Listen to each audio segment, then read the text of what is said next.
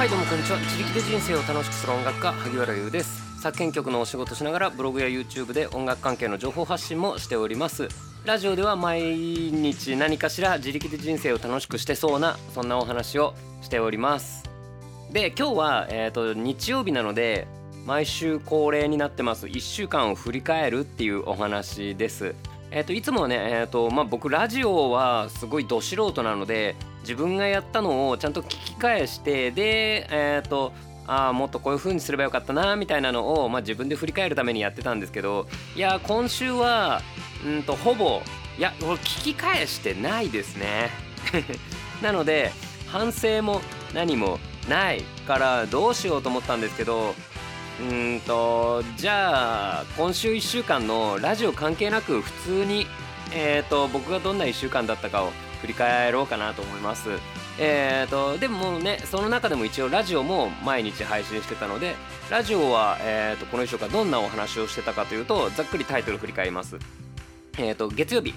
セミの寿命が短いのってかわいそうかなというお話火曜日突然新しいギター買ったよって話えー、と水曜日曲を作る時は何からしたらいいのっていうお話木曜日僕が曲作りで一番気をつけてることまあそれは雰囲気だよっていうお話。金曜日、えー、肉派か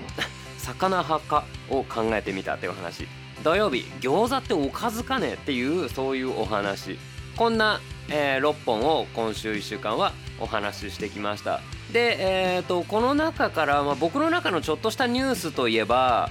えー、新しいギターを買ったっていうことですね。いやーすごく久々だったんですよね。うんギターを買うってまあ一応一通りのギターは持ってるというか一通りの使い道こういう時はこのギター使おうっていうのをほぼ持ってたんですけどもうんとそのうちの2つかな2つだけ持ってない、えー、使い道っていうのがあってそれの1つがエレガットっていうやつですね。えっ、ー、とクラシックギター。ナイロン弦が貼ってあるギターが1本欲しいなと思ってたんですけども、えーと、いつか欲しいなじゃなくて今作ってる曲でこれは絶対、えーと、ナイロン弦の音が欲しいと思ったのでそれを、えーと突然買ってきたよっていうそんなお話を火曜日にしましたね。うん、クラシックギターナイロン弦の音ってやっぱりねフォークギターと全然違うんですよなのでえーとまあ分からない人からするとああアコギねっていう風になるんですけどこれは全く別物なのでえっ、ー、とうんとこの木に買いました。でえっ、ー、とそうだな。まあ僕が仕事で使うギターにしてはめちゃくちゃ安いギターです。なのでそんなに質は高くないんだけどでも質のいいのをせっかくだから買おうってなると,、えー、と買うのに時間がかかっちゃうのでいやまずはしかもクラシックギターの良し悪しって自分そんなに分かんねえから。うんなのでとりあえず安めのやつを買いました。全然10万円とかしない安いやつを買ってで早速その翌日にはもう、えー、レコーディング仕事で録音しました。えっ、ー、と気づいたのはやっぱり安いギターチューニングが合わねえ。最悪。あのそんぐらい、まあ、僕ちゃんと楽器屋に思想しに行ったんですけどその時に気づけよっていう感じだったんだけどなんだろうなうちのこのエアコンとの相性が悪かったのかなんかわかんないけど楽器屋で弾いた時はね気づかなかったんだけどあのチューニングがバシバシ狂うんだよね。なのでちょっとめんどくせえなーって思うんですけどもしかしたらこれもうちょっと弦が馴染んできたらチューニングも安定するのかなあのちょっとお店に出たばっかっぽかったのでで、えー、と調整してあるやつっぽいのでなんかお店のリペア班の方みたいなリペア担当の方みたいなのもしかして弦を新しく張り替えてるのかもしれないんだよね。新しい弦って、えーとチューニングが安定しないのでそれであればいいなと思ってるんですけどもいやーあのねチューニング安定しねえのよ。本当に。だからちょっとあのちょっと自力でそのこのギターって実は弾きながら微妙にピッチをいじれるんですけどそのちょっとだけ持ち上げるとか強く押さえると音程が上がるのね。なので結構僕弾きながらそれで調整してたりするんですけどもそれがめちゃくちゃ必要っていう。感じですねあとはえー、っとクラシックギターってのは あとエレキギターとかとビブラートのかけ方がちょっと違うので、えー、と横ビブラート、えー、と普通のビブラートって縦に揺らすんですけど横に揺らすビブラートっていうのをねえー、と多用する必要が出てきてこれがね気持ちいいんですよ。うん、なので、まあ、今までエレキ使っててもそこそこそうだな7対3の3の方が横ビブラートっていう感じだったんですけど僕多分。わかんないけど。8対2ぐらいかな、うん、でもクラシックギターだと,、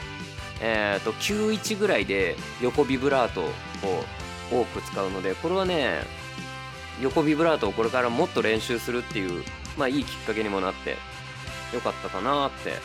思います。でえっ、ー、と早速いいいいクラシックギターが欲しくなってます。うん。困ったな。これこのギターを売って新しいギターを買うかもしれないです。やっぱねちょっとちょっと胴なりがやっぱ少なくってちょっとペチペチしちゃうんだよなっていう感じ。で比べた中では、えーと、ちゃんとギター本体が鳴ってるギターを買ってきたんだけどまあ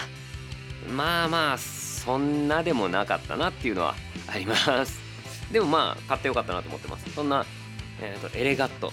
これから僕ちょいちょい使っていきたいなと思っています。でえっ、ー、とさっき言ったあのー、僕が今買いたいなと思っている種類のギターは2つあるって言った。そのうちの1つが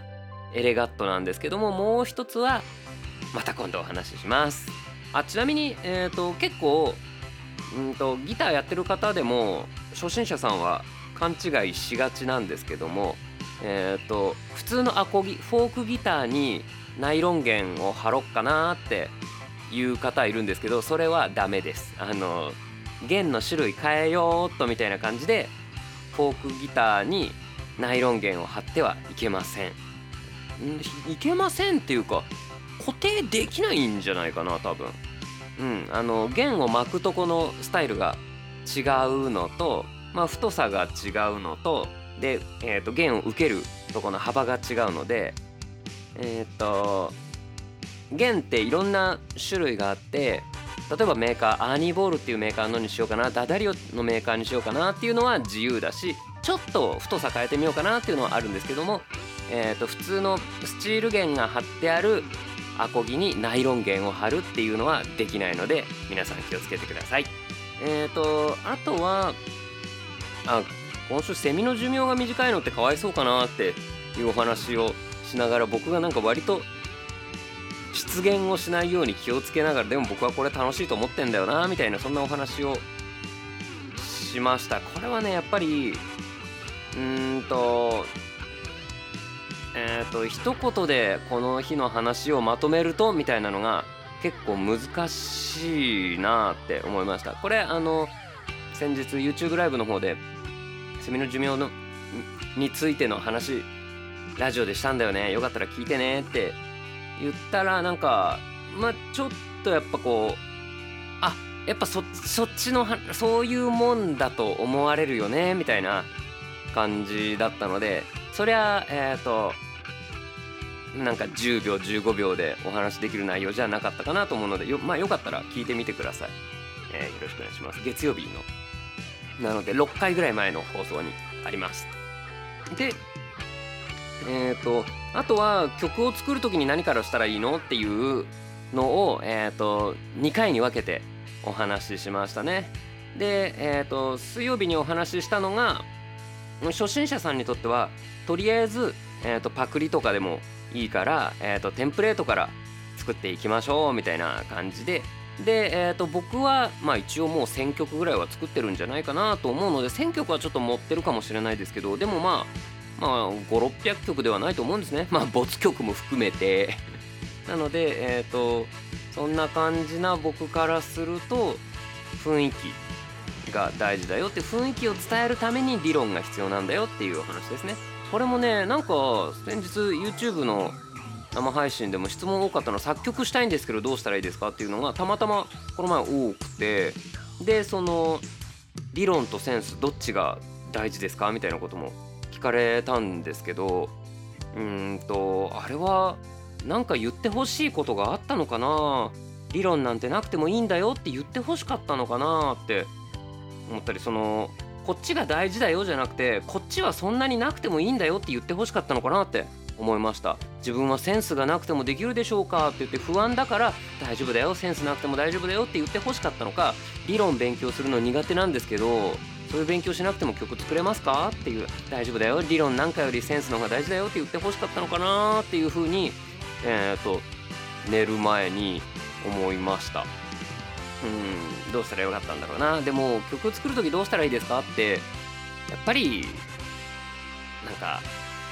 そんなパッと答えられるもんでもないよな。でもどうなんだろう。あの生配信で質問してくださる方って